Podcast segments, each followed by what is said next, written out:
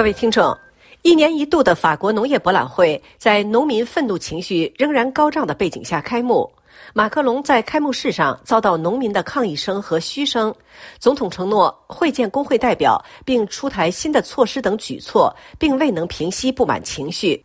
极右翼党派领导人藉此展开魅力攻势的消息，占据了今天出版的绝大多数法国大报的开篇新闻位置。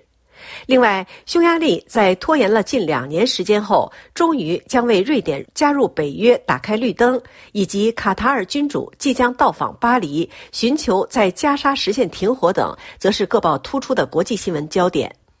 法国农业博览会在农民的抗议声浪中拉开帷幕。作为全球规模最大的农业博览会之一，农博会不仅吸引来自四面八方成千上万的游客，也成为各方政客争相亮相的场所。周末开幕后的两天期间，法国总统马克龙和极右翼政党国民联盟主席乔丹·巴德拉纷纷前往，却受到了不同的礼遇。两股势力似乎展开了较量，从而拉开了将于六月九日举行的欧洲大选的竞选序幕。《费加罗报》以“遭抵制的农博会”为题发表社评，指出国家元首的孤立境地在农业博览会上充分展现。一条警察的警戒线将他与公民隔离开来，不仅显现了马克龙当年善于平息民众怒火的雄辩才能大大褪色，也展现了当局口是心非带来的灾难性后果。《解放报》指出，这可谓是真实的竞选场景，两股政治力量重新上演2019年欧洲选举的策略。当年，马克龙阵营警告要防止民族主义混乱。国民联盟方面则主张在马克龙的欧洲与国家的欧洲之间进行选择。如今，像历次大选一样，两股势力蓄势待发，等待着一场不可避免的对决。回声报指出，马克龙在农博会上遭遇的场景将会长时间地留在人们的记忆中。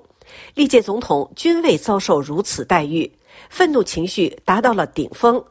面对僵局，马克龙别无他择，只能提出利好农民的新提案。法国主要农业联合会和青年农民对此表示欢迎，不过他们并没有放松对政府施压，期待着总统的承诺尽快得到落实。匈牙利在批准瑞典入约问题上拖延了近两年时间后，该国议会周一终于将遵循总理指令投票表决，为瑞典入约开绿灯。《费加罗报》指出，瑞典在2022年5月18日申请加入北约，当时除土耳其外，其他各成员国均在同一年的夏季批准了北约的扩大计划。土耳其也在拖延了一年多时间后，于今年一月批准了瑞典的入约申请。只有匈牙利对批准瑞典入约一事一拖再拖。欧尔班的抵制受到国内其他政党的谴责。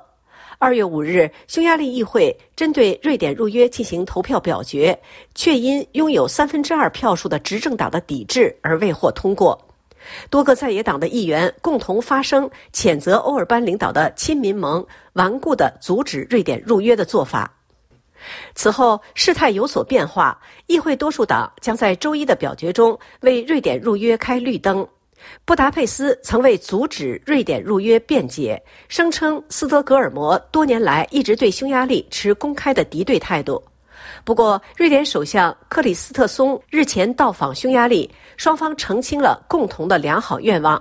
因此，匈牙利议会周一将投票表决，做出必要的决定。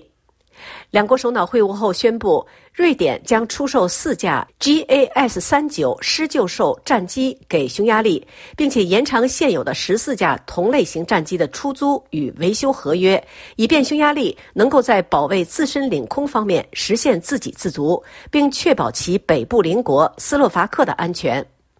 此外，《费加罗报》和《解放报》分别报道了卡塔尔艾米尔·塔米姆·本·哈马德·阿勒萨尼即将到访巴黎的消息。卡塔尔艾米尔将于周二至周三在巴黎与法国总统马克龙举行会谈，将特别围绕以哈在加沙达成停火谈判的话题展开讨论。报道强调了卡塔尔在本次以哈冲突中所起的重要作用：一方面为迎接哈马斯的政治领导人敞开了大门；另一方面与美国和埃及展开积极合作，以努力结束以色列的战斗。在卡塔尔的斡旋下，十一月底，冲突各方达成了为期一周的临时停火协议。